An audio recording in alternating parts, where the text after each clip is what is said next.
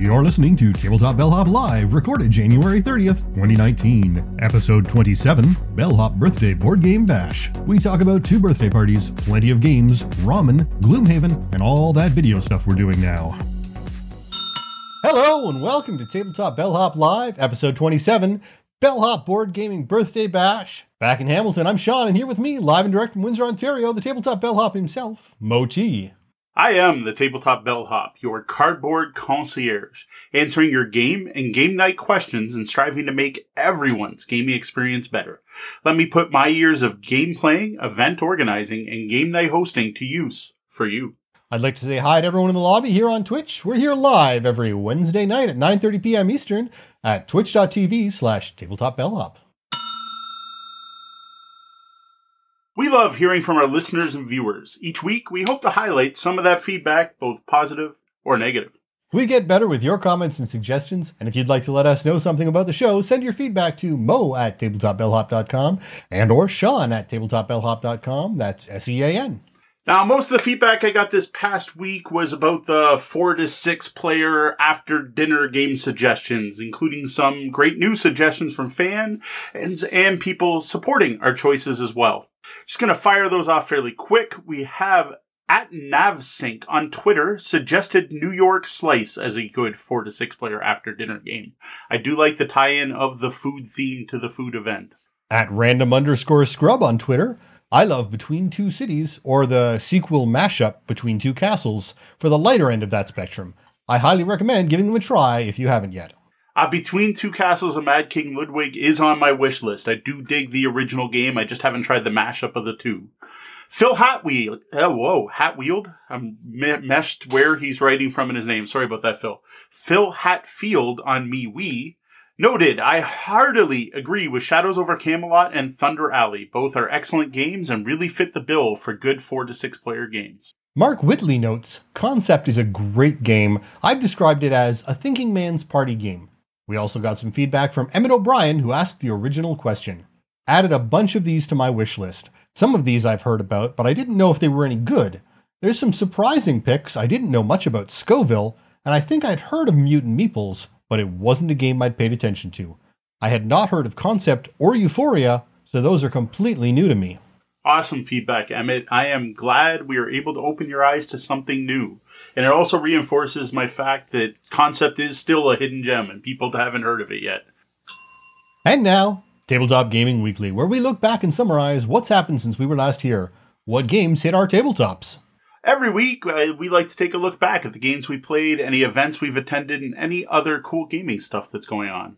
You can catch the blog version of this week in review at tabletopbellhop.com under On the Table. There's a ton of gaming going on this week. It was kind of crazy. Uh, there were a couple birthday parties, including my own, as well as our regular Gloomhaven game. Now we're going to save the birthday gaming bash for the main topic because Sean was there, I was there, we played a ton of games. That's going to be our main recap later. So when talking about Tabletop Gaming Weekly, I just want to talk about the games we played this past week that weren't part of the party. Now, how about you? Were you at the, you were, ah, besides the party, did you get any gaming in besides that? I did. My, my theme of the week was card games. Uh, we got in uh, some DC uh, deck collection uh, games, and I played a whole lot of Ascension on the on Steam. Nice. Very nice. So Wednesday night, a friend of mine, Tuzi, had a birthday party at the local game store at the CG Realm. Now this wasn't a big event and consisted of mostly people she knew from uh, from school, and most of them were total non-gamers. Like you know, they had Monopoly experience if that, or had played games with their friends. Uh, the event opened with Tuz opening some gifts, one of which was Dragon Ball Z Yahtzee. While they set that up, I uh, politely declined playing Yahtzee and grabbed some dinner from the Windsor Sandwich Shop and let them play while I ate my French dip.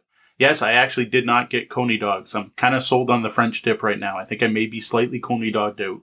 As far as Dragon Ball Z, they seem to have fun with it. Um, as far as I could tell, there wasn't anything special about it except it came in a big plastic Dragon Ball and the dice had pictures of the characters, but I think it was still same old sets, runs, follows Yahtzee that always existed before.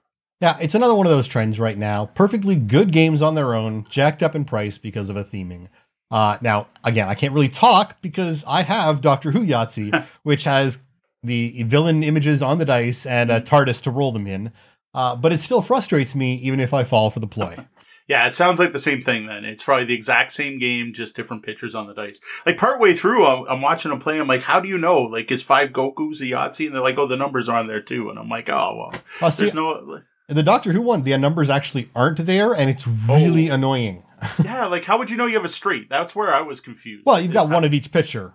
Oh, know, I guess. And you just assume they're in order? Yeah, it's it's kind of frustrating, but All right. But the TARDIS is, in my opinion, at least way cooler than this big plastic Well, Dragon Ball. you would you would actually think so, but we actually stopped using it because dice inside a cheap plastic TARDIS is one of the loudest rolling Yes. ever. I could see that. I'll admit, I keep getting tempted by the Firefly one because the dice cup is a nice model Serenity. Ooh, nice. and and it looks really nice. And I'm like, huh, but it's Yahtzee. So anyway, moving on to the next game. So after that, they wanted something everyone would could play. I kind of word. I think that was a Freudian slip there. Uh, and Tuz pulled out a copy of Monty Python Fluxx. Now, I am not a huge Fluxx fan, but it's okay. So I agreed to play. Now, for anyone who doesn't know Fluxx, the rules are really simple. I will teach you the entire game right now in six words. Draw a card, play a card. That's it. That's the entire rules in the box. When you buy Fluxx and you open it, that's all it tells you. That's all you need to know to start playing. And that's it. You go. So now after playing any version of Fluxx, you learn pretty quickly it's all about getting the right goal card into play and having the right keeper cards in your play area that match that goal at the same time while trying to make sure no one else does that before you. Every game of Fluxx plays exactly the same. So yes, the six word rules are kind of cute, but there is a little more to it. As soon as you see your first goal card, it explains all that. Now, besides the goals and keepers, there are a ton of other cards that mess with the rules. Stuff that makes you drop five cards or play all your cards. Now, the whole thing with Fluxx is the theming again. So we're looking at a licensed version of the game. So we've got Monty Python Fluxx. So there are lots of extra cards tied to this theme. So draw an extra card if you can sing a Monty Python song. Draw an extra two if it's one no one's used yet. Play extra cards if you talk in a silly accent. Play two extra cards if you talk in a silly accent until it comes back around to your turn again. And that kind of thing.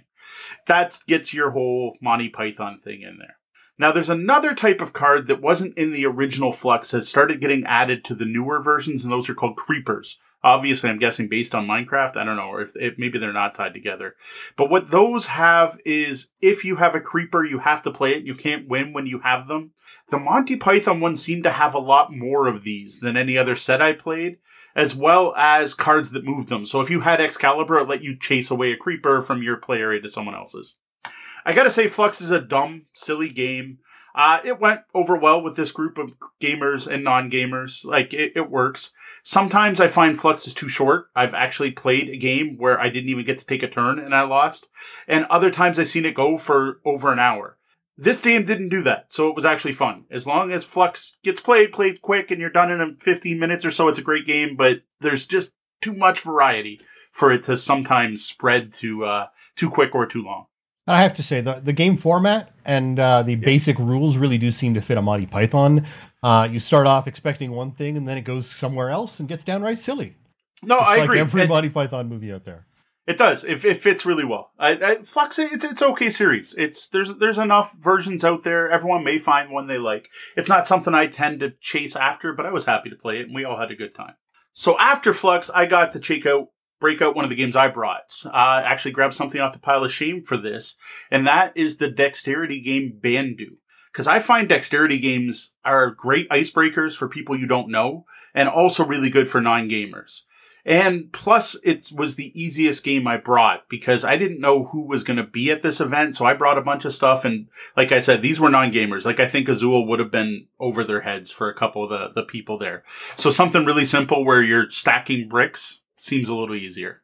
Well, and like we talk about, you know, whenever you're doing any sort of event, even if it's just a birthday party, uh, if you have the ability to bring options, it's always wise to hedge your bets. You don't want to pull out Terraforming Mars as the only game you've got when people are expecting exploding kittens. No, true enough. This is this is one of those cases where I definitely was not going to push the terraforming Mars. Though I will admit I did bring it just in case there happened to be a bunch of gamers there. Well, of course. So Bandu. Bandu is a wooden piece stacking game that uses a pretty cool auction mechanic for determining who has to place what. At least for the basic game, because the game the box comes with four ways to play.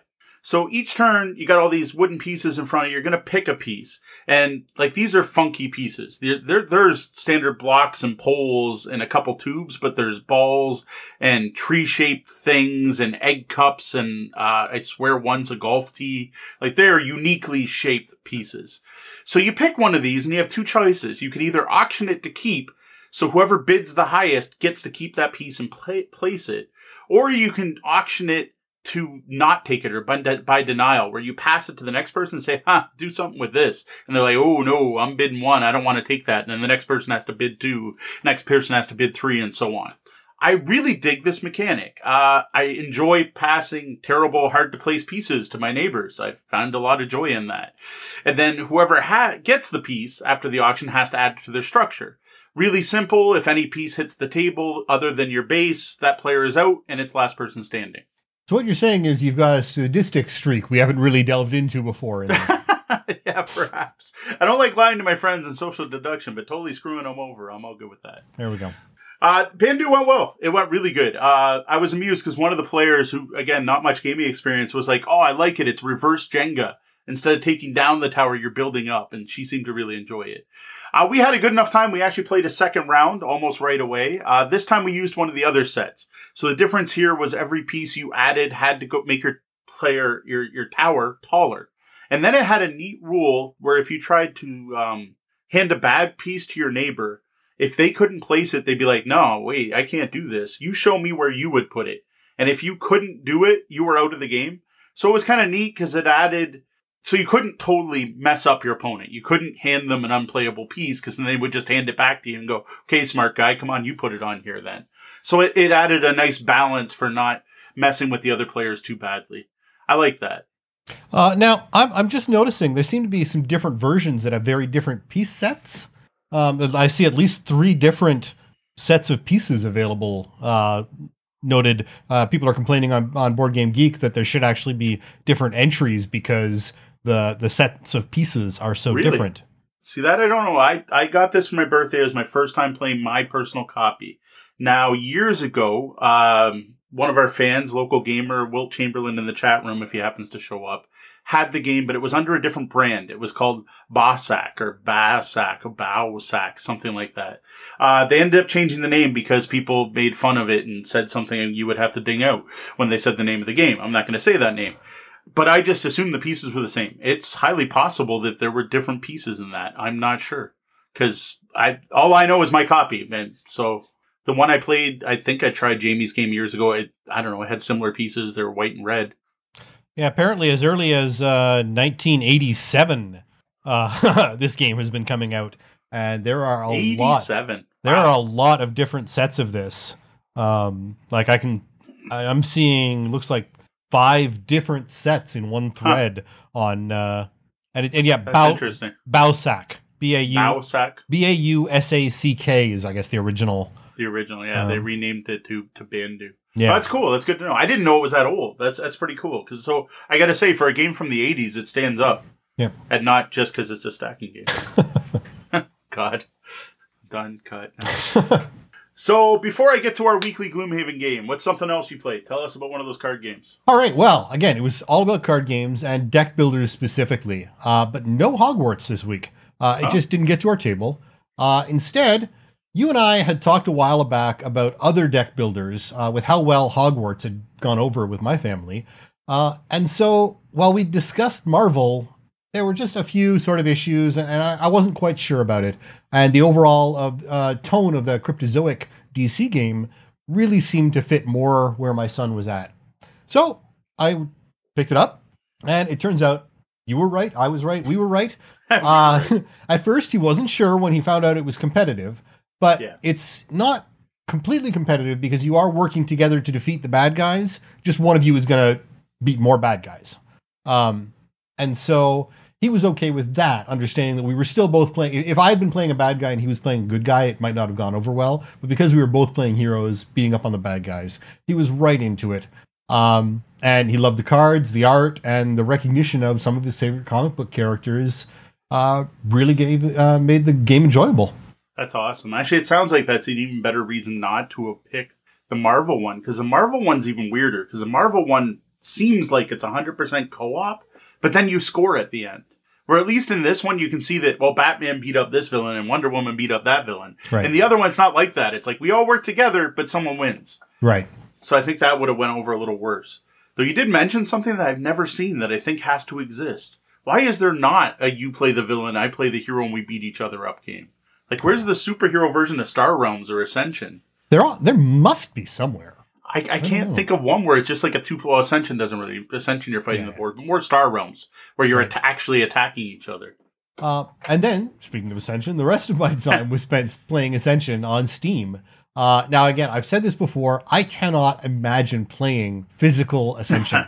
uh, with the sheer number of expansions available, it would be like stacking, you know, or shuffling Yeah, a deck that's, you know, this tall. I, I, I just can't even imagine doing it. Mm-hmm. However, on the computer, all the cards are easily shuffled and they can put play spaces wherever they want. Some of the expansions now are hiding them off, like on this corner of the screen, out of sight. Okay. Uh, there's just a little set of clouds that come up, and, and you know that there are some cards over there, but you only use them especially.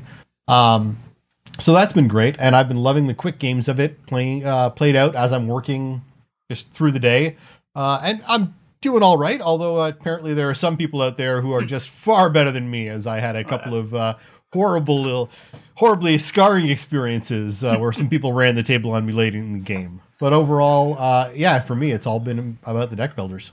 That's very cool. I haven't kept up with the uh, the Ascension. I, I even remember what expansion I bought less, but it definitely didn't have extra stuff on the edges. For shuffling all the cards, Big J at one point, I think it might have been during Extra Life, decided to combine all of his Ascension sets.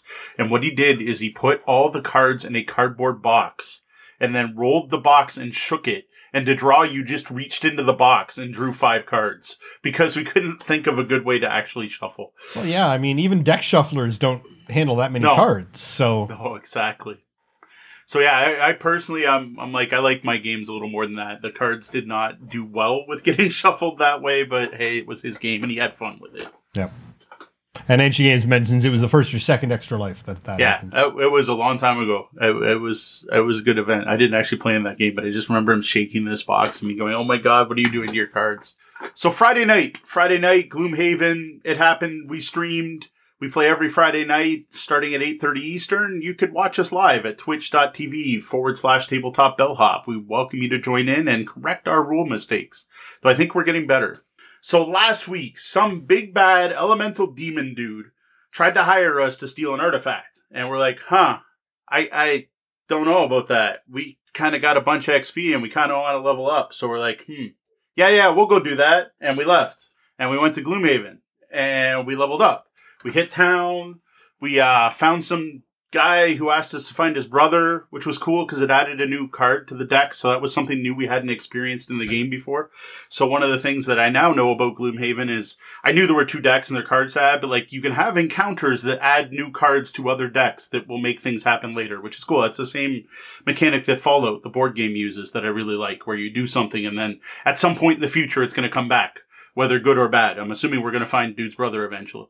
Um, that was cool. We went and had a road encounter where we failed to help some dude with a broken cart, which was a little disappointing because that was one where if you had had the right character class in the group, we could have done something, but we didn't. So we're just like, sorry, dude. And then we went back to the elemental plane. Yeah, and now so I want to note you were lying to a demon. Now, this isn't especially problematic. This is a role playing game in some ways, except when you forget that you were lying while you're taking your notes. Well, yeah, there was was that problem. We we did flub setup. We we almost started the wrong scenario. So heads up, if you are going to take notes on what you're going to do next week in Gloomhaven, write down the right number. I don't know if that was me saying the wrong number, Kat writing down the wrong number. I don't know which it was. I, But we- I can actually I can actually confirm that after highlighting the videos today. Uh, it's all on you. She she Oh, checked she checked and confirmed with you twice, and you and you gave her twenty two. So Oh, there you go. I wasn't My sure. bad. I wasn't sure, but I happened to catch it today while I was highlighting. So See, I told you we make mistakes. Yep. I think I was just lying so well that we were going to get the artifact that we wrote down that we were going to go get the artifact. So that's not what we were doing. so now, now I know we get to see we went the wrong spot. My bad.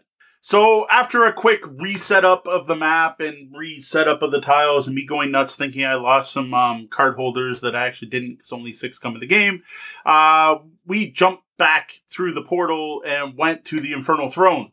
The big bad demon guy wasn't too happy about this, so we had to take care of him. Scenario went well. I think we all played rather well together. We didn't seem to be getting in each other's way as much uh, as previous. And though we did have some differing opinions on which way to go, our teamwork seemed to be rather solid. That said, it was a tough fight. Um, it was tough before we found the boss, and then once we did, it got even tougher. I've got to say, it was a very interesting scenario that played with the rules in an interesting way. I personally liked the fact the goal wasn't just kill all the things. I don't want to explain more than that for anyone who hasn't played the scenario yet. Now, this was also the first scenario where Burke the Savage Cragheart ended up exhausted well before the end of the fight. Um, I took one really bad hit where I took, I think, eight damage in one hit, and I should have discarded some cards. Instead, I tried to get through the next round and heal myself with only having one point left. Uh, it didn't happen. I got surrounded by demons and burnt through the rest of my deck in literally one turn. I think I got hit six times at one hit point and had to burn through six cards. But at least at that point, I felt I'd done my part. I'd done a ton of damage. I soaked a ton of damage, if nothing else. So I think my sacrifice was worth it.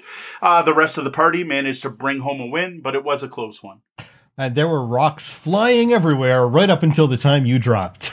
Yes, I, I I'm the DM of that game. That's what I do. I walk around. I'm like, rocks fall, you die. That's that's what my character has become since hitting level four. After the big battle and looting the throne room, we headed back to town and spent some of that loot. I think at this point, everyone bought something. Like we went on a shopping spree. Um, I think I bought two potions. Like I think I, I know uh, um, Deanna finally got some ring that lets her summon skeletons or something she's been looking for. We got, we did a bunch of shopping. Uh, we all hit up the, I keep wanting to call it temple. It's not like a church. Uh, wherever, we got blessed. I think it might be a druid. There's some way you can get blessed. We all went and got blessed. Um, then we sat down and we were trying to figure out what to do. So we had a short discussion. We even brought out the, the map and we were like, wait, where's the main plot? So we talked about this on a previous episode. This is one of the problems I've been having with Gloomhaven is trying to remember the plot points. Like I almost want to find a plot tree somewhere to go, yeah, yeah, yeah, okay. We could, we could go back this way. And then when we're doing it, I don't remember who in the group, there we could get the video evidence for that. Uh, realized, wait a minute, why couldn't we just go get the artifact? Cause we have a spot on the map and the rules are you pick a spot on the map and the demon really wanted it. So it must be pretty cool. So we've decided we're going to go grab that artifact. Difference this time is we don't have anyone we need to hand it over to when we're done. Well, it was an exciting, although lengthy, romp through the dungeon, and believe it or not, the sizable video that goes live on YouTube tomorrow is the cut down version. I took out a bunch of non essential stuff that happened on the stream. Yeah, we were, like I said, we had some reset ups. I was looking for stuff. I almost knocked over all the equipment. It, it, I, I was not on my game out of the game. In the game, I think I played well, but out of game. I don't know. I was off my ball. So that's the end of uh, our week in review. Again, we'll be getting to the board game or the board game, the birthday games in just a bit. For those of you following the Less Shame More Game Challenge, that is one more game off my pile of shame. Bandu. All right. We record the show live Wednesday nights at 9:30 Eastern on Twitch, and we encourage people to drop in and take part in our chat room, the lobby. Thanks to our moderator Anshi Games. Tonight in our chat, we have Shadzar and Brian has dropped by. Oh, awesome. I also see uh, Smallpox Champion in one list, uh, and then a bunch of bots in another list that I'm just not yeah. going to list because I know they're bots. Cat Attack was in earlier. She's been having a real trouble getting her internet to, to stream Twitch for some reason. Like even on her phone. Like I don't know, she's got like an old I don't know, I don't even know cell phone LG, 3G, whatever, like something that can't handle Twitch. I don't know. Odd. I told her I told her to try putting it on just in audio mode because that's what I used to have to do for Misdirected Mark when I had the worse home internet. But is she using the app or the or just the website? I don't know. Maybe that's why I should ask. Yeah, she might. She might have better way. If, if she's using one, try the other, and it might. Uh, yeah, I hadn't thought of that. Might go a little better for her. Uh, yeah, they also. Yeah, they do also live out in the middle of nowhere. So right. Uh, so Shadzar is wondering if Bandu is also that whistling guy from Guardians of the Galaxy. Yondu. Yondu. Yondu, Bandu. Close Not enough. quite. You know. Close. It's, it's better than my pun. So about making. I noticed he also replied to my pun, but I'm not going to justify that comment with my own comment. And Angie Games has to cheer, yay, Scully Ring for her new purchase Yes. in Gloomhaven. I almost bought one too, just because I thought it was cool. But Oh. I know Kat was eyeing that too. But I don't. I don't even remember what I bought. I bought potions. Potions will let me get cards back. That's right. Because well, I would have lived if I had. Well, and, and Tori was just interested in selling off whatever he got, right? He got yeah, he got, something, and it just cool, but cool. I don't know. It's it's. Nah, I don't want to spoil it because that that was technically a, a True. Yes. Yes. That that was that was spoiler spoiler bait. technically maybe the Scully ring might be too. I don't know. We're, when we talk about Gloomhaven, we're probably going to spoil sh- stuff. Good save. Good save. we're probably going to spoil stuff. Alrighty, moving on. We are growing through the support of fans like you. So if you haven't yet, please take a minute to subscribe, like, like, rate, review, click on the bell, thumbs up, or share to your friends. Wherever and however you find us, you can help us grow. Sign up to receive Tabletop Bellhop Weekly in your inbox. Once a week, I'll be sending out an email recapping all the content we've released in the week previous. Ah, blog posts, new podcast episodes, reviews, and everything else we create. You can sign up at newsletter.tabletopbellhop.com or go over to the tabletopbellhop.com webpage and you'll find a spot to subscribe in the sidebar. Newsletter's going out tomorrow this week. I'm having web page problems today, actually, for the last couple days, so I have not put it together. We'll go out tomorrow. So, Sean and I have been working on putting out way more content with a focus on video content. Uh, we're at the point now where we should have something new coming out every day of the week. It's kind of nuts. We're really trying to make sure that we make the time uh, make the time you invest in us worthwhile, so that we have so much more than just a podcast for when you stop by, especially on YouTube. Yeah, last Thursday we released our second Gloomhaven actual play video on YouTube. Uh, this was attempt number two at scenario 10, Plane of Elemental Power. And obviously the one where I told Kat the wrong number at the end of the game. Friday, we recorded the Gloomhaven play you just heard about in our weekend review, and that will go live on YouTube Thursday, tomorrow, for those of you joining us live. And then Saturday, we released a teach and play video of Azul, Stained Glass of Sintra. Sunday, the second Express check in video was released. In this one, Moe covers episode 26 of the podcast, Digestif.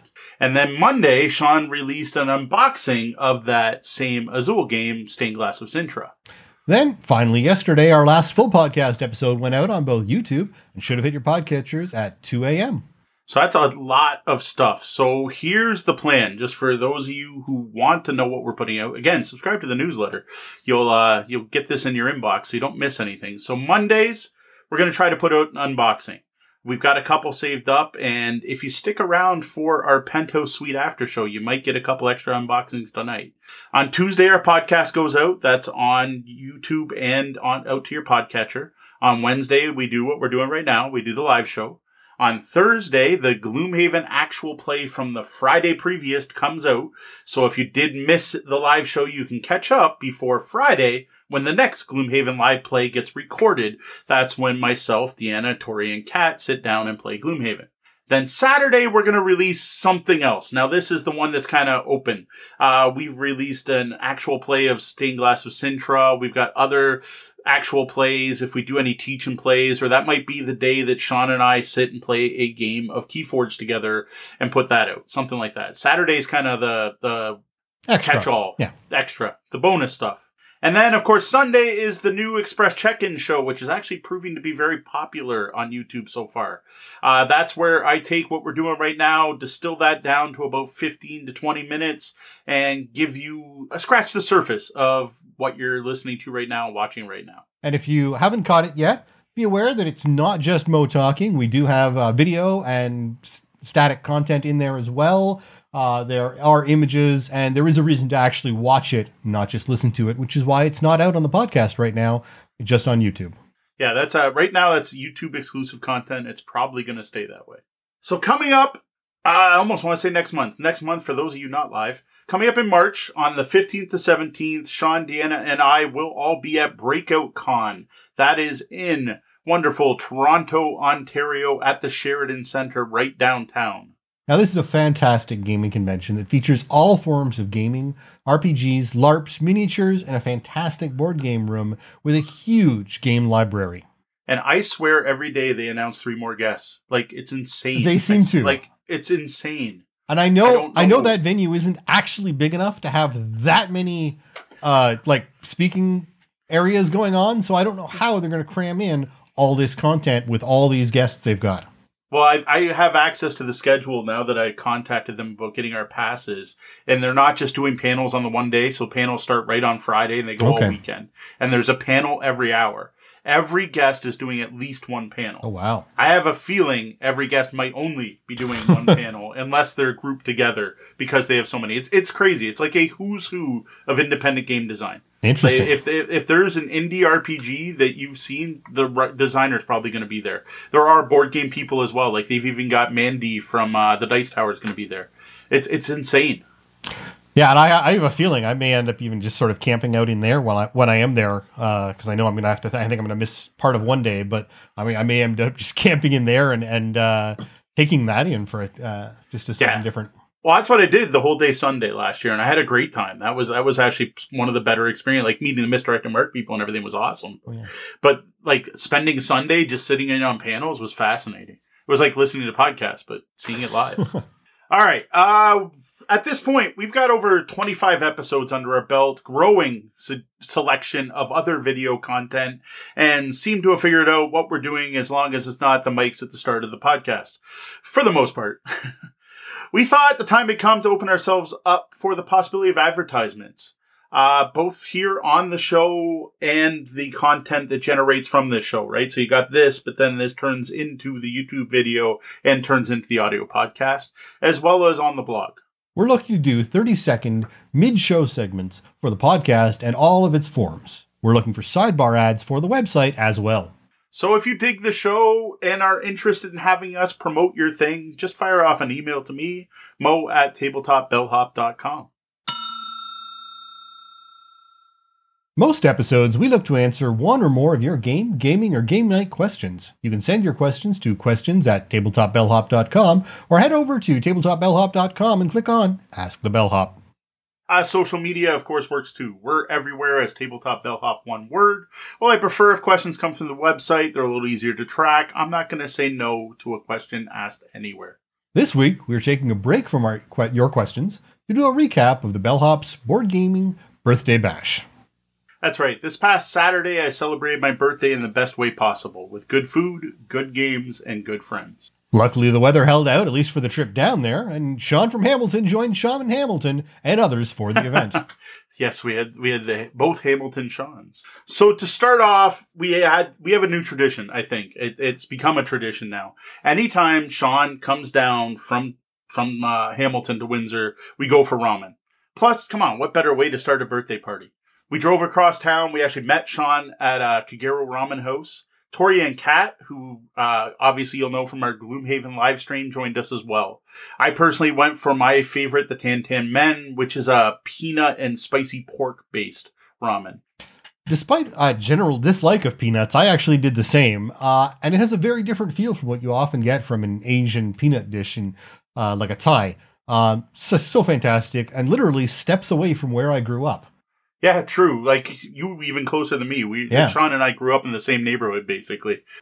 I don't was was Arrows there back then? Um, I think it did open up at some point, although I don't know if it was Eros. It was there was there Yeah. was a restaurant. Well, there was there. a restaurant there. Yeah, I don't know I don't know what it was there. at the time though.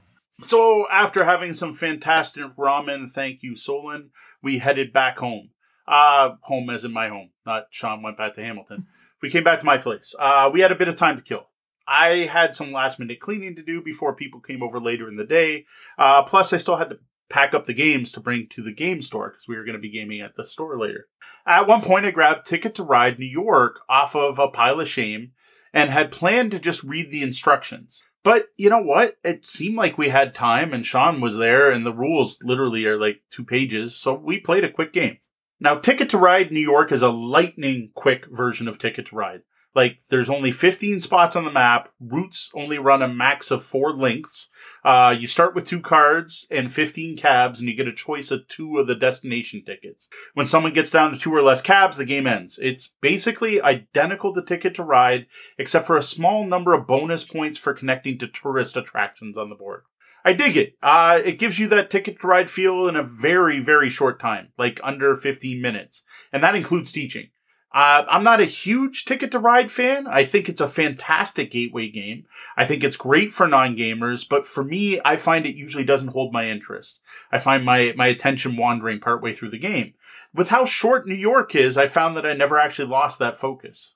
Uh, even uh, on the faster digital game side, Ticket has never really been a go-to game for me, but the speed of this was a real bonus. Easy to pick up for pretty much anyone, even a complete rookie at gaming. But anyone with a bit of gaming XP will be off to the races, uh, and yet still there's just enough game there to to make you think about it. Uh, one of the nice touches is the uh, instruction booklet is actually a, a mock-up of a tourist pamphlet that you get in the back of a cab, and that's just nice. a nice little silly touch that uh, you know nice to see in a game like that. That is cool. Uh, yeah, it was. It was. I would say better than I expected it to be. I received that one for Christmas. It's not one I would have went out and bought on my own, but I'm definitely not complaining to receive it as a gift. And because we've only just talked about that now, that one comes off the pile of shame too. We go down one more, and we're at 76. Nice. It's getting there. It's getting there. I don't know if I'll get them all in by the end of the year, but I'm going to try. So after this, we played that game. We got a couple other things done. Then we headed to the local game store, the friendly local game store. We were meeting a bunch of other gamers there because it happened to be the same night as their monthly gaming event. And I figured, why not? Just kind of combine the two events. So at 5 p.m., we headed to the CG Realm for more gaming. We met up with a bunch of local gamers. Uh, some were there for the birthday, some were for the regular event. Uh, I tried to really push getting people out because CG had agreed to do something awesome. So for every board game night they have, which is now twice a month, the second and fourth Saturdays of every month, they're going to donate $1 to our extra life efforts for 2019. Now, big thanks to Jeremy for this generous offer. Now, for newer listeners who may or may not have gone through our back catalog, we at the Bellhop thoroughly support the Extra Life organization and last year raised more than $7,000 for the cause. Yeah, it was a fantastic. It was our best year ever. Like that's crazy. Now our target this year, Jeremy, Jeremy who owns the store has challenged us to hit 10,000 this year. And part of that effort is starting this early in the year. We're not just going to start in September. We're already starting our raising effort. So big props to uh, CG Realm and Jeremy for stepping up for that. Uh, what they're doing now is at every event, they hand around a pledge sheet to, um, sorry, not for every event, for every attendee at the event, they're going to donate a dollar. So they go around and say, hey, sign up and put your name down. I guess if people don't want to, they could refuse, but that seemed kind of odd if they did. I honestly don't know how many people were there. So I don't know how much we raised on Saturday. I probably should have got that number by the end of the night. So now we're there. We're at CG Realm. People have signed up for the extra life thing. Awesome. And we sit down to play. So the first thing I broke out when we got there was Scoville. Uh, we set this up with the max player count of six. Now, this isn't 100% inspired by our last episode. We were just talking about Scoville last week. It was one of my recommendations for four to six player after dinner games that were hidden gems. And I had this in the heavy category. And now, having played Scoville again, I think that was a mistake. So, in Scoville, your players are pepper farmers. Each round, you go to the local auction and get some peppers. Then they each, in turn, plant one of the peppers they got. Then in reverse order, players move around the growing field and crossbreed peppers. Jumping back into regular player orders, players now use those peppers to fulfill market orders and enter the chili cook-off. I think it's a very neat theme, and man, is it a solid game. Like, that is just a tight, well-designed, good game. What I totally forgot was how easy to teach and play this game is. Like in my head, I remember it being heavy. Like I remember analysis paralysis, and I swear there was math. They're really like, yeah, there's money, but like, there's not really. I wouldn't claim there's this is a mathy game. I also remembered it being long. Like we finished six player game in under two hours. And I, I really enjoyed it. I know Tori was sold, I think, by the second round. Like, we got to get a copy of this game. And I think everyone else at the table really enjoyed it. I still think this is a fantastic game for six people. I just think it belongs down a level. It's in the medium weight category. I shouldn't have had that with the heavier fare. Yep, definitely not what most would call a heavy game. I think it's rated uh, just under uh, the midpoint on uh, Board Game Geek. Uh, though even few, even though few of us had ever played the game, we still played it at quite a p- quick pace, and the point yeah. spread was not as wide as it easily could have been, with only one point separating the top three players at the end of the game. Yeah, it was impressive. I I don't even remember who won. That's a bad sign. Shows how much I pay attention. I, I don't know. There's it's something Brian Kurtz, if he's still in his chat, that we're talking about competitive games and a topic that we'll bring up in the future. I'm just so I don't know. I'm there to play games with my friends. I I, I tried to win, but I, uh, like I couldn't even tell you who won. So while we played Scoville, a whole bunch of other people f- showed up, and that's why I always feel bad at these events, right? I'm like, hey, I'm here for your birthday. I'm like, sorry, I'm playing a game, but you can't get everyone playing all the things. So people split up, did their own thing. But when I finished Scoville, I owed someone I owed someone a game. So Kevin or Tech, who's often in our chat room, of course, the the one night I'm talking about playing games with him, he's not here, but I think he works afternoon shift this week. Um, he's a local gamer who's a fan of our show. Uh, he often joins us in the lobby for our chat room whenever we're streaming. He tends to stop in even when we're playing Gloomhaven for a bit and say hi. He's also managed to stop by a couple local events I've been at, but we just never managed to sit down and play a game together. So last time I saw Kevin at, at CG Realm, I'm like, dude, I owe you a game of gizmos. You basically just watched me play a game and then we chatted for a bit and you had to go. So this was my chance to play a game with Kevin. Uh, we played four players. It was Sean, Kevin, and Kat, and myself, and it went really well. Like I, I dig this game. I've talked about Gizmos enough. I think I don't need to get into the details of how to play or how well it played. It was fun. It was good, and it was good to finally play a game with Kevin instead of just having him stand and watch us play. Yeah, I, I, I'd been hoping I would get this in while I was down, as I missed it at the New Year's event, uh, and I wasn't disappointed. It's fun, yeah. deceptively challenging, and it's got a depth that I think can be missed if you just give it a quick glance and dismiss it for being a silly marble gimmick game. Uh, because it's really yeah. not. It's it's so much more than that. I agree. Very very solid game. That yeah, deceptive in its um not difficulty because it's not hard either, but in its complexity. So after finishing up Gizmos, we took a look around and noticed everyone else in the store is busy playing something. Everyone's doing their own thing. So we stuck with the same group of four players and I grabbed the Azul stained glass of Sintra. Now, the first thing I gotta say is teaching this game the second time was miles ahead of that first time when I was fumbling through the rule book. Uh, I, I managed to get through the rules, I think, in under 10 minutes, and I think it actually made sense right from the start.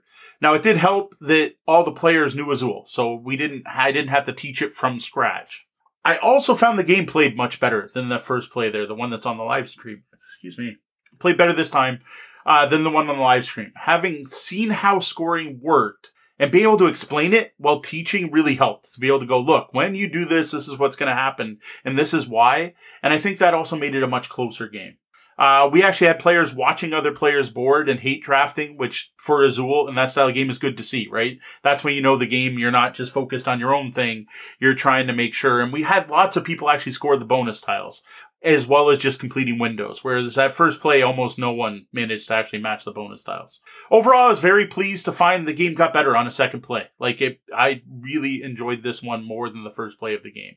Now I'm still not putting it on the pedestal with Azul, but it's gone up a couple notches for me. Yeah, and I think we got got through it without any extreme variations as well. Uh, I know it helped for me that I had watched the playthrough yeah. uh, on the stream um, and edited the content as well, so I watched it a couple of times. uh, but yeah, no, it really uh, it really just kind of fell in. And even though I hadn't played Azul in a while, uh, the familiarity, even though again it's not the same game, but the familiarity with one does help with the other. Yeah, I, I like it. It's a solid game.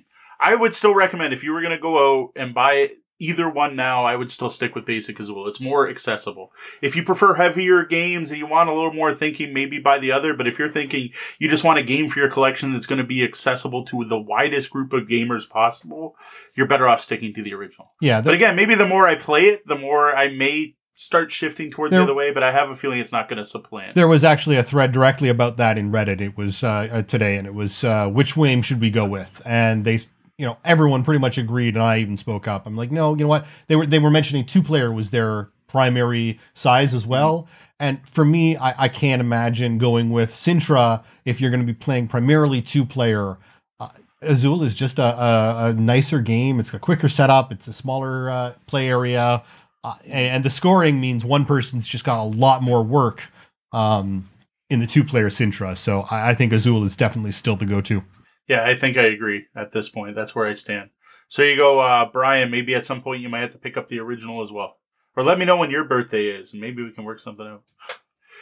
So when we finished up Azul, it was perfect timing because a couple other games were breaking up. So we mixed up the groups. This is where people got up, switched chairs. I think some people grabbed some food. Uh, friend and local gamer Scott came over to the table and he offered to teach Railroad Ink. Uh, the Deep Blue edition. Now, I've been hearing a lot of buzz about this roll and write on various podcasts. It's kind of all over the net right now. This seems to be one of the big games to come out so far this year, unless it might have been very late last year, but recently, come out recently. And I was really happy to get to try this. So in Railroad Ink., each player is given a city map board and it's a dry erase thing with a seven by seven grid and there's nine exit points on that grid that are all on the edges that are mixed between rail and road exits. Now, each turn, someone rolls the four dice, and then everyone has to use those same dice to fill in their grid with the symbols on the die. Now, the road, the dice have roads or rails in your usual straight T curve patterns, and then there's a couple junctions where it switches from railroad to road, and I think there's even like a bridge where one crosses over the other.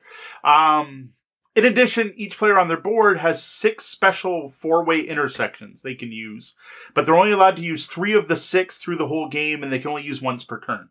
Now, you play seven rounds, and then everyone's done their drawing, and you score each map. And you get points for how many of those exit you've connected, your longest road, your longest railroad, like road and rail, and for using the center nine squares of the board because they're harder to get to. You lose any points for any dead ends. I like this quite a bit what I thought was really fascinating was that all the players are using the exact same information, the exact same dice. We all had the same things to build our cities every time, and everyone's map was completely different from everyone else's. I thought that was very neat. Now, there are red and blue versions of this game. Scott only owned the blue one, and I guess each one comes with some special dice. Like there were four special blue dice. Now we didn't try those, and I guess the red edition would have spe- four red special dice. But just from what I played without those special dice, I liked it. Railroad Ink. Eh, was a solid filler game that's now on my wish list after that event. Like I think I probably want to pick up both because then you can play a big eight player game, and I think that'd be pretty cool. Now it probably helped that you kicked all of our butts too. Uh, now, one thing I found notable about it, just had nothing to do with the gameplay, was actually the quality of the cards we were using. Uh, now, most people are familiar with how whiteboard surfaces generally have a little bit of memory on them and don't. mm-hmm. These things erased really easily and really thoroughly, uh, so you didn't have to worry. I, I feel like the game would last a lot longer than I would have expected. Just looking at, oh, look, it's a white, it's a little whiteboard yeah. thing. I I think it's got a lot more play in it than I would have expected just by looking at it on the shelf. Yeah, it seemed it seemed really good. Like the and the erasers too. Like they weren't the little I don't know. They weren't foam. They yeah, were, yeah. Well, they're like they weren't bubbly. No, no, they were fabric. They were fabric, not foam or felt. Yeah, felt. They felt. Yeah, they seemed to work really well. Overall, yeah, I'm impressed. Like the dice were nice quality. The little box, like it's a nice little cute thing. Scott was really impressed by the fact that it had a little magnet clasp. Yeah, nice touch. I'm I'm impressed. So we ended our time at the CG Realm with a classic. Uh, this one, again, inspired by our four to six player after dinner game discussion. Though this time I did not mess up the category it's in. It belonged exactly where I had it. And that is Bonanza, or as we like to call it, Bean. This is a 1990s card game from Uwe Rosenberg, now famous for Agricola, Caverna, and Fields of Arle, and a bunch of other farming games. Uh, this is as good now as it was when I first played it in the 1990s. Uh, each player is a bean farmer who starts with a hand of bean cards, two imaginary, I guess, fields in front of them. Uh, the trick to the game is you can't rearrange the cards in your hand. Each turn you have to plant the first card in your hand, and then you can plant the second card. Then a market phase opens up where two cards are added to the market, and the active player can trade with everyone else at the table. Now they probably want to trade away cards in their hand so that they're set up for next round. The other thing is they probably want to either keep or trade away those market cards, because if they don't trade them away, they're forced to plant it then everything everyone traded gets planted. And at any point, anyone can sell off a bean field and they get money for having sets of beans. The more beans of a type you have, and then there's rarities, there's beans, there's only eight in the deck, and there's beans, there's 22 in the deck, and there's a bit of an economy going on. Uh, this is a fantastic light trading and negotiating game that has a ridiculous amount of player interaction.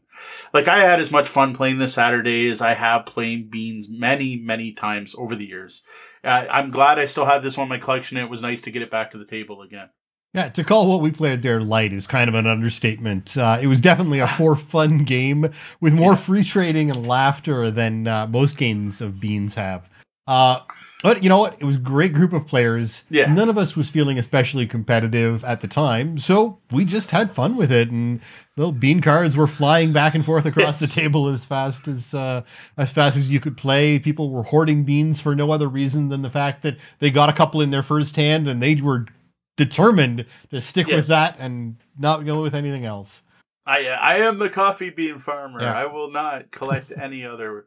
I, I, said what's nice about it too is you could play either way. You absolutely. can sit down and play this game very seriously. Oh, absolutely. Like I've actually used it in a Great Canadian Board Game Blitz tournament with four players, and it can be a very competitive game. Yep. But it goes both ways, and that's one of the things that makes the game so great.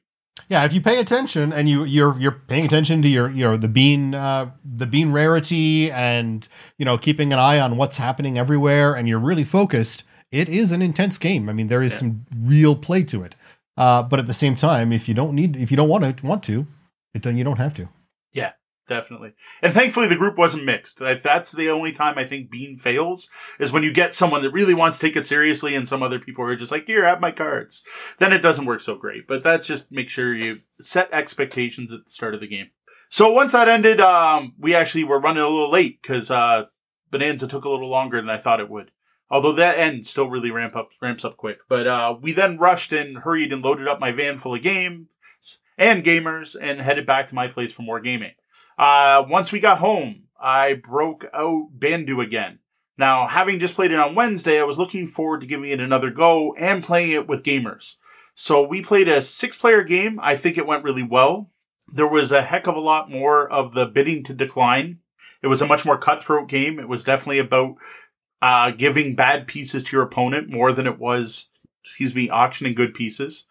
But overall, now that I've played it a couple times, I'm starting to think I prefer Junk Art, which is a very similar, uh, odd shape stacking game. It's, it's similar in the fact that the pieces are not just cubes and squares. It's unique shapes. While Bandu has cooler pieces and higher production quality and nicer, chunkier wood and the wood's all stained, and I do like the auction mechanic, I just feel I get more out of Junk Art, because in Junk Art, Every time you play, you shuffle a deck of rules and you play three of them and each of these are a different set of like a different way to play like a different way to play the game. So sometimes you're going to draft cards that determine what piece. The next time maybe it's a race. It's whoever can build their tower the quickest and get it to one foot. Next time you're picking your own pieces. Another one there's even one where you get a hand of cards and there's like a, a trick taking version on how you get your pieces. And there's even co-op where you're all building one structure and it's different every time especially because you're drawing three cards. Every time you play junk cards. probably going to be a completely different game even just if it's the order you're going through. So while Bandu has four ways to play in the box, they're really not that varied. It's yes, you must build taller and then some weird rules for how the auction works. It's just not as varied as the options in Junk Art. Yep.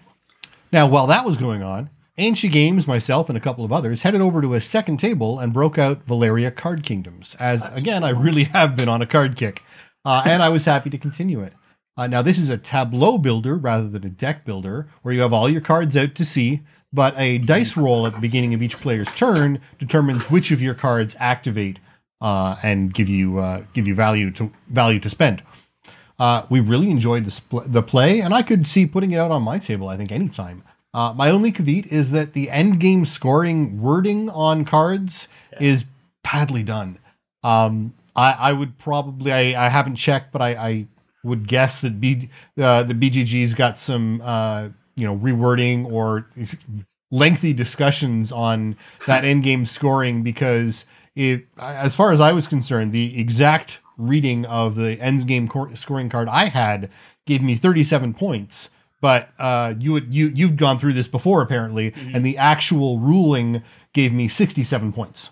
So Yeah, that's, that's a, a 30 difference. point difference between what grammar tells me I should have and what Mm. the game tells me, you know, the the you know, it, it's supposed to be. So there's there's some issues there. Yeah, for anyone who's seen the game, it makes it look like you're trying to collect sets of resources, but it's just total number of resources. And we made the same mistake, and it was by having the designer teach us at Origins that I learned that it was wrong, Yeah. which is kind of weird. What I really like in that is I like the way the dice where you get both numbers and them added together. Yeah. I thought that was fascinating. Just cause like I, I'd, I'd love to see the bell curve. Like I've never seen it, but like for seeing the numbers because that's when you play the first time, you don't necessarily get it, but you start realizing that like anything that's seven or higher is actually really rare, whereas one through six are extremely common Yeah. because they could come up twice, right? So it really changes your values for the cards and what you want to collect. I found that one of the, the best things. Plus, it's it's one of the best tableau builders I played. Yeah, no, absolutely. It was it was great fun, and uh, you know, it was, it was actually amusing because somehow Tori and I had actually played almost the exact same strategy as we had gone Wow. through, uh, but because we had very different end game scoring cards, the results, even though we were both playing that same strategy, were vastly different. Oh, neat. Very So, cool. Yeah, Yeah, I like the replayability too. Like the the fact that what's up is going to change every game. yeah, It's nice, absolutely. we had just randomly picked out the uh, the citizens for the game, so uh, we could play a completely different game uh, without any of the same cards being up in, in the next time. Yeah, that's awesome. So next, it wasn't really intentional, but just the way the game groups got split up, I ended up playing a few four-player games in a row with the same group. Not that that was a problem, just the way it worked out. Uh, up, up first was yet another game inspired by our four to six player after dinner blog game post, because you know it's after dinner and we had four to six players, so it kind of makes sense. Plus, I just talked about how excited I was about these hidden gem games, so I wanted to get a few to the table. So this is when I grabbed Euphoria Build a Better Dystopia. Uh, it's been quite some time since I played this, and I gotta admit it showed. I probably shouldn't have just grabbed this blind off the shelf. I should have done a re-review of the rules before playing. I didn't do the best, my best job teaching the game, and I do have to give thanks to Stonemaier Games for including a great summary sheet because uh, Sean Hamilton was playing with us and happened to reference it a couple times and caught a few of my mistakes early despite a few bumps in the road, like I even offered to restart the game because we weren't that far in when we found it. We're like, nah, let's just play. We're all playing for fun anyway. The game went really well once we got the rules down. Uh, everyone seemed to enjoy it. Uh, the big thing we found though was because of that gap, kind of forgot how things played out. And man, we kind of wanted to play again. Like it's, it's one of those games where one play, you get it. You're like, oh, now I get it. Now I want to play for real uh, like you need to see things like how important the four different factions they are and how bad it can be to not take part in building buildings in the game. Um, has it been so long? This was almost like playing a learning game, even though I played it before. The thing is, we're at a birthday party and we're surrounded by lots of games and we decided to move on to something else. But man, I kind of want to get the same group together next Saturday just to play again while we're still the game's fresh in our mind. Yeah. Well, now at this point, someone else at uh, the other table. So we actually had three different gaming groups going on. Yeah. Uh, and they had finished up with Azul. So having finished up Valeria, we snagged Azul and put it out on our table. Uh, and now we'd all played before, so it was quick and easy play for a couple of games in a row. We actually uh, we did play it twice, uh, and it was very relaxed, very social, though still quite cutthroat. Um, as uh, enough to evoke some language that uh, can't be repeated until the after show. So Uh, did did Tori kick everyone's butts? I know he keeps bragging that he's the Azul master now. He'd like to think so. He would. we'll just leave it at that. So back over on the main table, I think the other group brought out Terraforming Mars. If I remember, I think Terraforming Mars got played three times. I just never played it. It's it's not just me who loves that game. Uh, so the next game I brought out is literally one of my favorite games of all time. I'm certain it was on my top 20 games of right now. And a really silly reason why it made me think of this game is because when I took Egizia, or when I took Euphoria off the shelf, it was sitting right on top of Egizia. Uh, Egizia is a fantastic game. It, I really still love this game. It's an Egyptian themed game where players are competing to build monuments for the pharaoh. It's a worker placement game where the neat thing is that your workers are boats and the worker placement spots are along the Nile and it kind of zigzags down the board. But after you place your first boat, every subsequent boat has to go further down the river, further down the Nile. And you can't go back. So if you jump ahead to a spot, you're giving up your chance to take any of the previous. Now, this isn't like Tokaido, where the last player goes first. It's not a big rondel. This is more like a game called Francis Drake where it's just you can jump ahead, but you're giving up on your chance to to take advantage of those spots. Now you're using those worker placement spots to increase your fo- food and stone production, train your work crews, upgrade your farms and quarries, uh, also affect the weather, and then pick up a bunch of bonus cards that break break the rules in some way. Now, points are scored at the end of the game by building Sphinx cards or building the Sphinx and getting Sphinx cards. And then those let you get hidden goals as well as getting the other monuments you score in-game points. Uh, it's it's fantastic. It's way more than I can cover in a short amount of time. You kind of have to see it and play it to see it, but it is still one of my favorite games, even if I played absolutely terribly on Saturday, coming in last place by almost 50 points. Well, on our table, after Azul was done, we put out Splendor, despite Moe's complaints that we should just play Gizmos' bed uh, instead because it's a better game. Now, I had never actually played Splendor and made some rookie mistakes in our first game, but we just kept playing it over again as it was getting late and we were all a bit loopy. And with various distractions, we were barely even keeping track of whose turn it was. Uh, but just having a nice, fun social game of it, basically. Uh, for those of you who don't know, because we don't, I don't think we've really talked about it much, possibly because you prefer gizmos. Uh, Splendor is a card drafting set collection game. Uh, nothing too difficult, but quite enjoyable, uh, especially when you may not be mentally or physically up for gizmos. Uh, I think some Yeah, some people might have had difficulty actually grabbing dice or uh, um, marbles Poker at that chips. point. No marbles. Oh, at that marbles, point, marbles. small and um, Small and you don't want you don't want them shooting off as you're uh, you know wildly ricocheting around.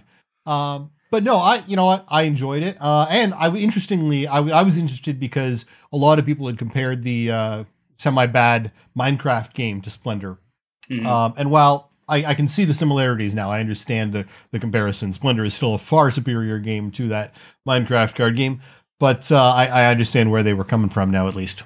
You're just lucky Extra Life hadn't hit yet, because I probably wouldn't have had Splendor anymore. Because I have a feeling that one's going in the call pile this year.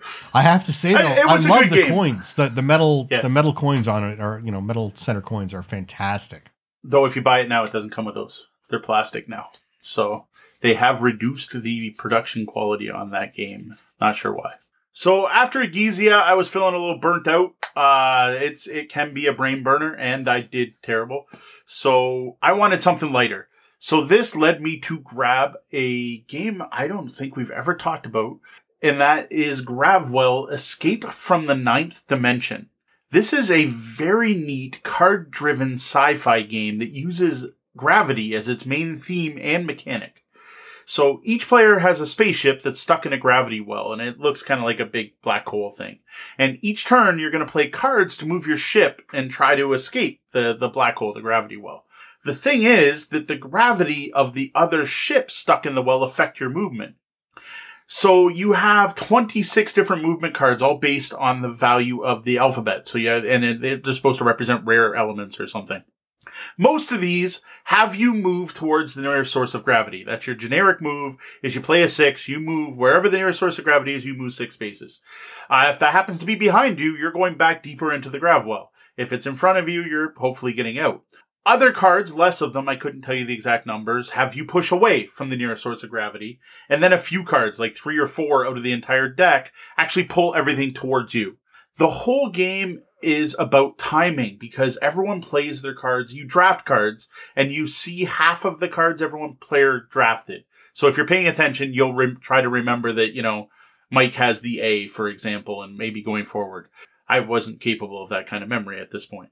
But, uh, you're you're trying to time it. So the earlier the card is in the alphabet, the quicker it goes. So if everyone puts down their cards and you played a nice early card, you're going to go before everyone else. And it's trying to time when your movement goes based on where everyone else's ships are. So you're trying to predict where their ships are going to be and try to get it so that the gravity is in the right place. It is very fun. Like it's a, it's a neat game. It's a unique theme. I don't think anything else in my collection's quite like this game. and it's lighter than you would expect. Like with that heavy, oh, it's gravity. You get, no, it's not that hard. You just look, the closest ship is the closest thing in gravity. If there's things equidistant, you count how many things are on each side. It's, and then it's go forward or not. And everyone gets an emergency stop card they can use once a turn because holy cow, you're, it's at some point, you're going to mess it up. Yeah. And all that while, we were still playing Splendor. I noticed Arzades has joined us in the chat and noted as well that I don't think any of us were capable of that kind of memory at 3 a.m. So yeah, at this point it had gotten late, and I don't know if I, it's been implied, but obviously there was some people taking part in alcohol as well, and that was affecting our ability, at least my ability to play games. So at this point, it was getting pretty damn late. As Arzade just said, it was around 3, maybe 4 a.m. There weren't many of us left at this point. Um, four of us sat down to another game of Gizmos. I probably had to convince Sean he had to play Gizmos after Splendor, but I don't quite remember. Um, at this point, the craft beers had gone down, and I gotta admit, I don't remember too much about this play of Gizmos except for the fact that Kat beat Charles because we've mentioned Charles a couple times on this show, and Charles is a local gamer who's known to be really good at strategy games, and it's kind of a local challenge to, or it, for leading to bragging rights if you can beat Charles at a game. Charles finds this hilarious, right? So I have now I do have to admit the only reason I know Kat beat Charles or tied beat Charles is Sean told me the next morning. Now, and here's where things were dwindling down to the end. Uh, people saying their good nights or good mornings. Uh, and but we still had to squeeze in one more game before it was over, and uh, and everyone said their final goodbyes.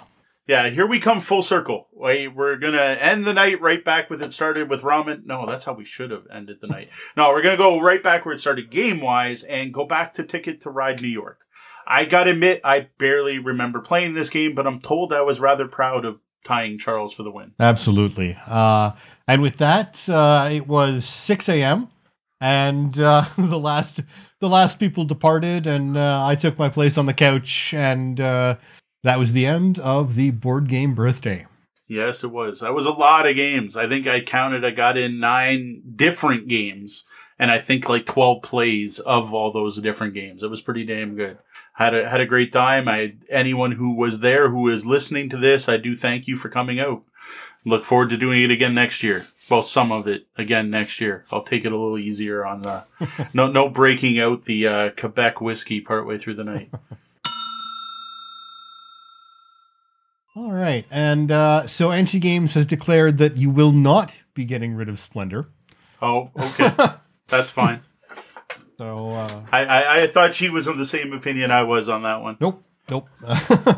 uh, and uh, where else were we? Uh, yeah, so uh, I guess she had played with uh, the Joker tiles when you guys were when they broke it out at uh, CG Realm, but uh, oh, okay. we didn't we didn't do the Joker tiles when we were playing our games at the time. So I still haven't I still haven't played the Joker tile uh, version. There's something you can try next time. Yeah, absolutely. Uh, and she was she was mentioning that uh, the Duke that Tori had was massively unbalanced, and that was the one. It was the one that like it was like two times the value of every card in his hands. Um, wow, yeah, that seems nuts. Yeah, so I wonder. I wonder if that was the promo because we have one promo Duke, uh, or if or if it's one that's from the base game that's unbalanced. That could be. I gotta admit, there, there's a love hate relationship with that game. I love it, uh, but like on the internet, there are people who definitely feel one of the things people really do not like is how much resources you collect. And every time I teach the game, I've got to point it out that there's a reason there's times 10 tokens. Right. You are going to collect 30, 40 power and possibly use it all in one turn to kill five monsters. And that's by design. Yeah. That's uh, right from the designer that that's kind of thing they wanted to happen. But people who are used to playing say ascension are like what the heck? Right. Like I, why? I just get it's like every turn i get all these resources and i got all this stuff and i don't know what to do with it. And i have heard complaints about various dukes being broken right. so. yeah I, the, the dukes are a problem. I didn't find the the resource gaining a problem but the dukes well that one duke in particular and the and the the phrasing of the dukes in general was uh, problematic. Sounds good. This was a great talk but if you'd like to read more on this topic, be sure to check out the uh, blog at tabletopbellhop.com and click on On the Table, where you'll see this particular discussion answered in blog form. Send us your questions over on the website under Ask the Bellhop or email us at questions at tabletopbellhop.com. We need more questions. They're actually starting to run low, like literally this time. They're they're they're getting there. I did get a couple from some people in the last couple days. Thank you for that. But we could use more. It can be any type of game related question. Hey, I like this game, this game, and that game. Give me some recommendations. Or hey, I'm planning an event doing this. Do you have games that go good for that? Or go more deep and philosophical and ask us about how to handle problem players. Uh, tell us a story. You do, you write in like a dear Abby. Hey, the other day I was at the game store and this happened. What would you do? We're more than welcome to do that kind of topic as well. Absolutely. Now, speaking of our Patreon, a shout out and a thank you to our backers. Their support helps make this show possible. Misdirected Mark, join Phil, Chris, Bob, and now Camden every Tuesday night at 8 p.m. Eastern as they talk about games and game mastering. Note the time did change on that. They are now broadcasting earlier. Brian Kurtz, thank you, and thanks for joining us in the chat tonight. Duran Barnett, thank you. Joe Swick, still digging Sintra, even better on the second play. Steve D, thank you. Jeff Seuss, thanks for coming out Saturday. William Fisher, thanks. Diane Tuzano, thanks, Mom. And Danielle Thomas, thanks very much. Well, that was the double bell. That means my shift is coming to an end and we're going to have to lock the front doors. Though the doors to the lobby are closed, you can always find us across the web and social media as Tabletop Bellhop, one word. Drop by our website at tabletopbellhop.com for more gaming content. If you like the content we're providing and would like to help support our continued effort, please consider tipping the bellhop at patreon.com forward slash tabletop bellhop. Remember to join us here on Twitch every Wednesday night at 9.30 p.m. Eastern. Watch for Tabletop Bellhop Live to hit your podcatchers and YouTube at 2 a.m. Eastern every Tuesday. Well, that about wraps up the time we have for the show tonight. For those of you here live, thank you very much for joining us, and we'll invite you to hang around and join us in the Penthouse Suite for an Off the Books after show. For Tabletop Bellhop Live, I'm Sean. And I'm Moe. Thank you, and game on.